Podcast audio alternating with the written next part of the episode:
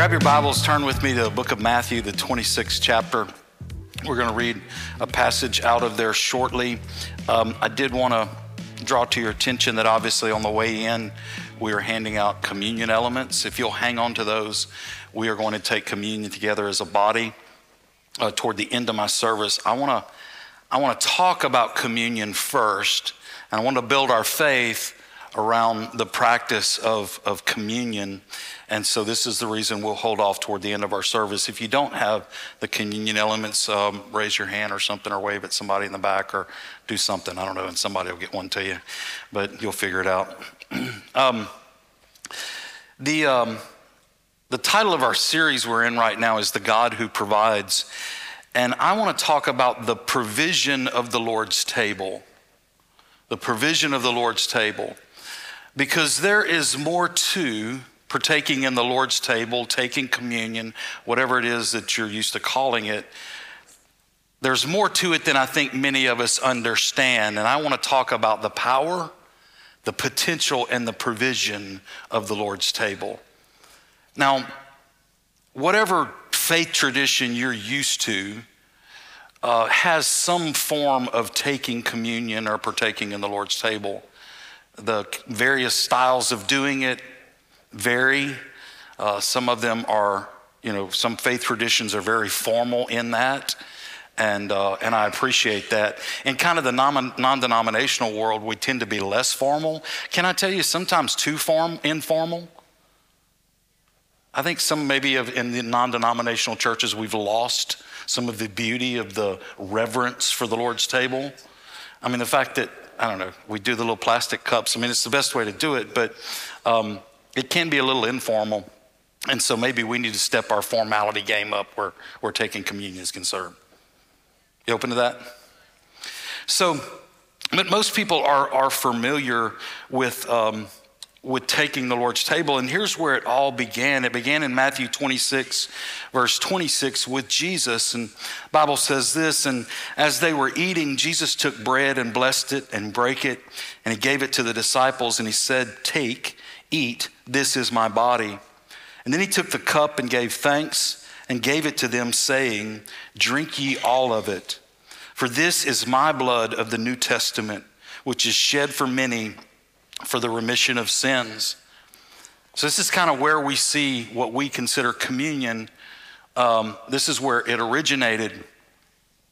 And then Paul later in the book of 1 Corinthians, chapter 11, gives us more details and stuff and instructions around um, the taking of the Lord's table. But here's a few things we know according to Scripture is, is that the bread in the Lord's table is symbolic of, of the, the, the body of Jesus that was broken for us. So the bread symbolizes his body, the blood symbolizes, I mean, the, the wine, the juice symbolizes his blood. So we, we know that about taking communion.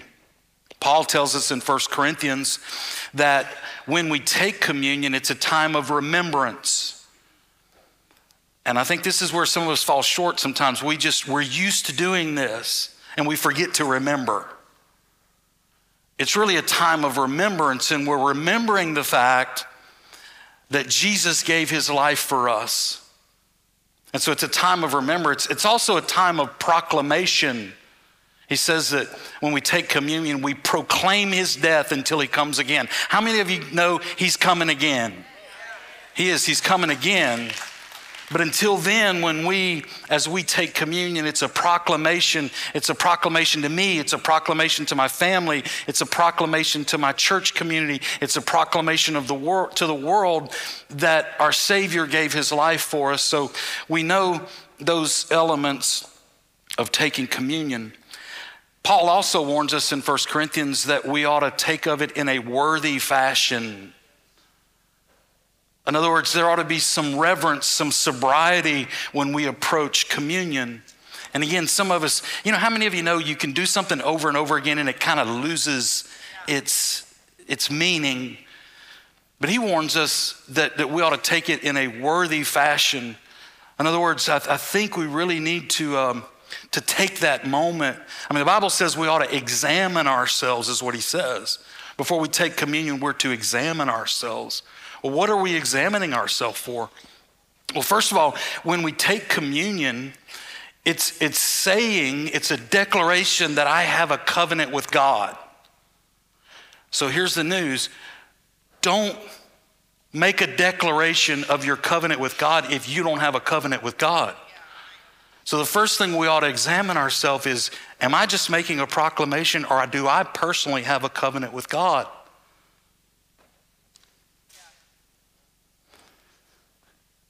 So that, that's the first point of examination. Do I really have a covenant with God?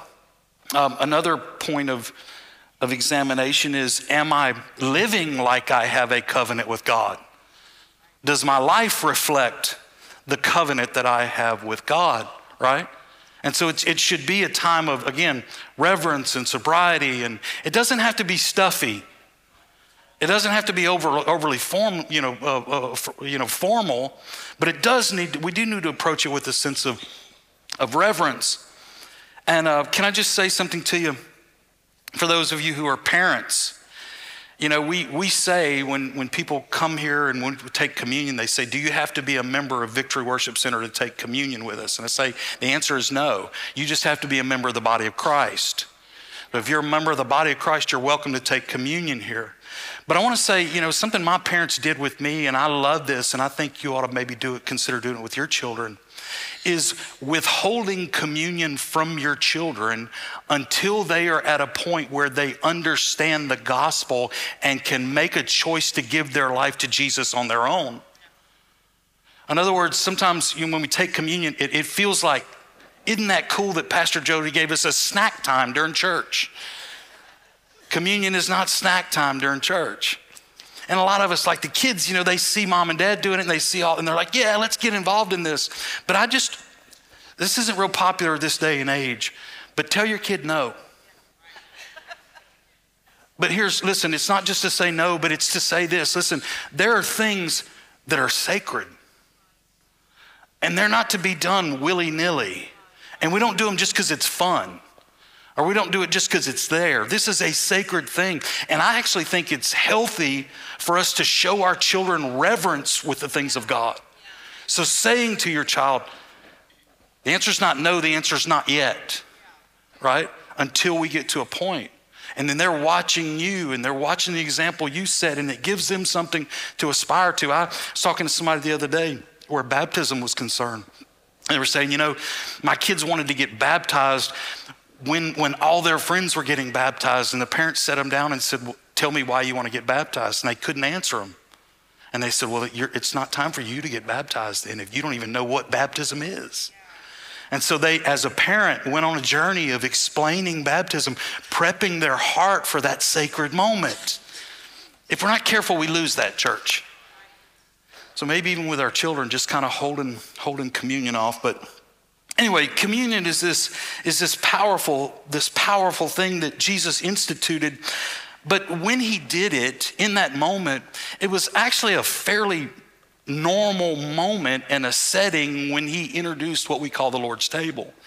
Because he and his disciples were actually at the Passover table at that moment. They were having the Passover meal together, which, if you were a Jew, this was very normal. This was like Thanksgiving dinner. I mean, it just happens every year. And so they were very much in a normal moment. But in that moment, Jesus made a slight variation in the plan. It was a slight variation, a slight change in the normal of the Passover meal. But can I tell you, there was enormous potential and power in the slight change that he made to that process. And so, what I want to do is, I want to look back to the original. I want to go back to the original Passover meal, and I want to show you the power and the potential in the original Passover meal so that we can recognize and understand the multiplied power and potential in the new covenant. So, if you'll turn in your Bibles with me to the book of Exodus, the 12th chapter, we'll kind of see the origin of Passover, of the, the Passover meal and what happened there. Now, if you'll remember, at this time, Egypt, I mean, Israel were slaves in Egypt. The nation of Israel was slaves in Egypt. And it was the Lord's desire to free them from their slavery. And so there was a plan put together, it was God's plan. And Passover was kind of the culmination, it was the tip of the spear. The Passover meal was, was kind of the, the springboard that moved Israel out of slavery into a new life. It kind of all culminated right there at the Passover table. And there was two main elements to the Passover experience. Remember, there was a lamb that was to be taken into the house. Now, this lamb was to be the sacrificial lamb.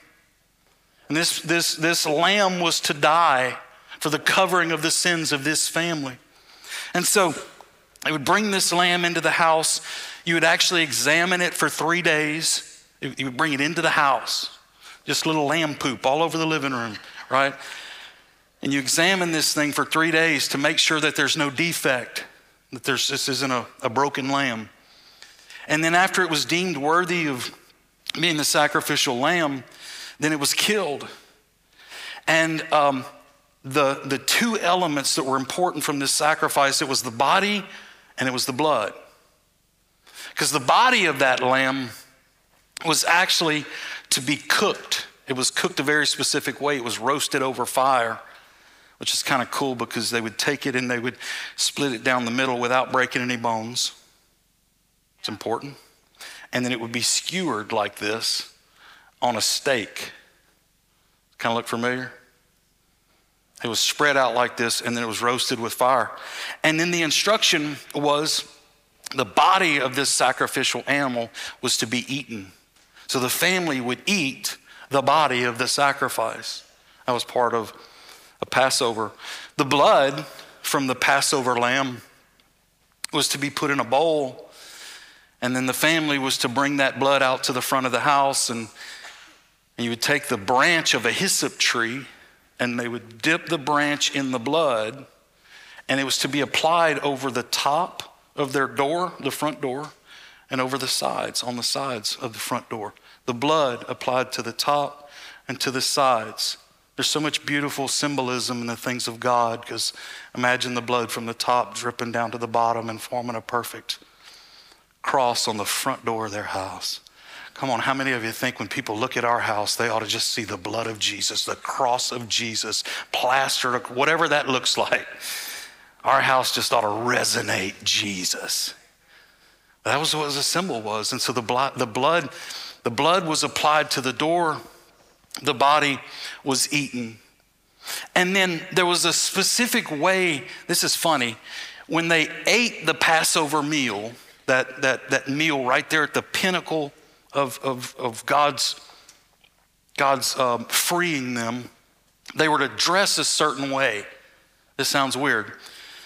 How many of you dress your kids for dinner? How many of you just happy if they are dressed when they come to dinner? Right? Okay, they were supposed to dress a certain way. Look with me in Exodus chapter 12, verse 11. It says, These are the instructions for eating this meal. Be fully dressed, wear your sandals, and carry your walking stick. Eat the meal with urgency, for this is the Lord's Passover. Let me give you Jody, the JEV, the Jody's extended version of this verse. Ready? Eat this meal sitting on go. You're sitting on go when you're eating this meal because things are about to change. This meal is about to change your world. Everything in your life, everything that you've known, it's about to shift. The body and the blood of the Lamb. It's about to shift it all. And you can see that happened because that night at midnight, the death angel came over. Remember the whole story? Next thing you know, Israel finds themselves in a different situation. Whatever their life had been to this moment, it changed. It changed because of the body and the blood of the Lamb.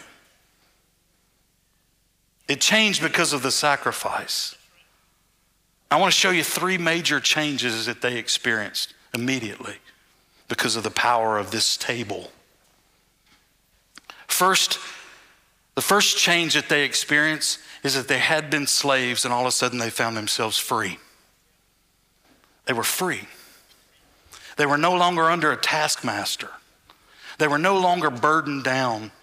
They were free. People who didn't know, what freedom felt like found themselves free.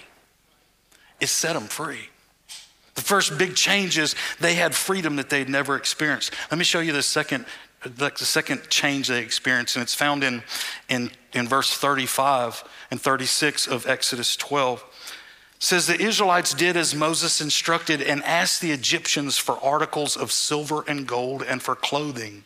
The Lord had made the Egyptians favorably disposed toward the people, and they gave them what they asked for, so they plundered the Egyptians. What are you talking about, Jody? Part of God's plan in this whole thing was that these poor slaves, these, these slaves who lived with nothing, they lived in poverty, part of their being released is God said, told Moses, He said, Listen, here's your instruction for the Israelites.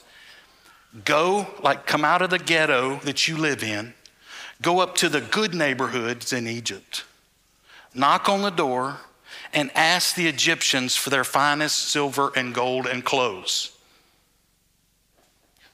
That's what he told them to do. And the Bible tells us that they did, they followed the instructions of Moses and the end result, please listen to this, is these slaves plundered Egypt on their way out. These people who were in bondage and in poverty weren't in bondage anymore and weren't in poverty anymore. What made the difference? It's the body and blood of the sacrificial lamb. So they were free, they were prospered. Let me show you another thing that they were walking in that they had not yet experienced. It's found in Psalm chapter 105, verse 37, the Bible says of the children of Israel that he brought them forth also with silver and gold, and there was not one feeble person among their tribes. We know that there was 600,000 men there, not counting women and children. The estimated number is somewhere between 1.5 and 2 million people. And the Bible says of two, 1.5 to 2 million people, there was not one feeble among them. There was not one who was stumbling. There was not one who was weak. There was not one with cancer. There was not one with leukemia. There was not one with, they were healthy. So the Bible said these slaves, because of the blood of the body and the blood of the sacrificial lamb, it launched them into something. It launched them into freedom. It launched them into prosperity and it launched them into the health. That was the power of the Passover table. Jesus, though, in Matthew 26, he took that powerful table and he amplified it. Because he took the bread and said, Listen, there's been lamb after lamb after lamb after lamb killed generation after generation, year after year, lamb after lamb after lamb. He stands up and says, There's no need for any more lambs because you are now beholding the Lamb of God slain from the foundation of the earth, the one who will take sin away once and for all. He stood up there. He said, This my body is the, is the body of the sacrificial lamb. He gave him that bread. Eat it. You see that? It's a perfect picture of Passover. And then he took the blood, you know, took the cup and he said, This is my blood. And he said, Drink it. He didn't say put it on the doors of your heart. He said, Blank, you know, drink it. Listen, the blood of Jesus isn't just a covering, it's a covenant. It's not just the covering of our sins, it's a whole new covenant with God. And he said, This, this is my blood, and with this blood, we're, we're cutting a whole new covenant. Now, why am I telling you all this? Because you and I have been taking communion month after month, year after year. Some of us, it's become almost robotic. We don't understand the power of it. Can I tell you, church, there's potential and, and provision in the Lord's table to set you free. There are people in here who you are God's children, but you're still walking in bondage. It, it has potential and power to provide provision for you and even prosperity for you and health for you, but we don't understand the power of the Lord's table. And we just do this thing over and over again. I just believe today is going to be the change. I believe that the Lord is building our faith and our understanding. And when we take communion here together, it ain't going to be the same old way. It ain't going to be through the same old routine. I believe there's somebody in here who says, I am tired of being bound. I'm tired of generations of, of addiction and brokenness in our family. And I'm ready to take a stand as a child of God, saying that, that the Lamb of God has set me free. And I am launching into a new way of living, a way of freedom and a lifestyle of freedom that I've not yet experienced. I believe there's somebody in here who's hungry for that. I believe there are people here who, again, you're your poverty. And I, I really feel for the, the generations of poverty. You know, people can say, my grandmother was poor, my, my, my parents were poor, and, and just poverty. Listen, can I just tell you that God is not a God of poverty? God has never once promised to make anybody poor.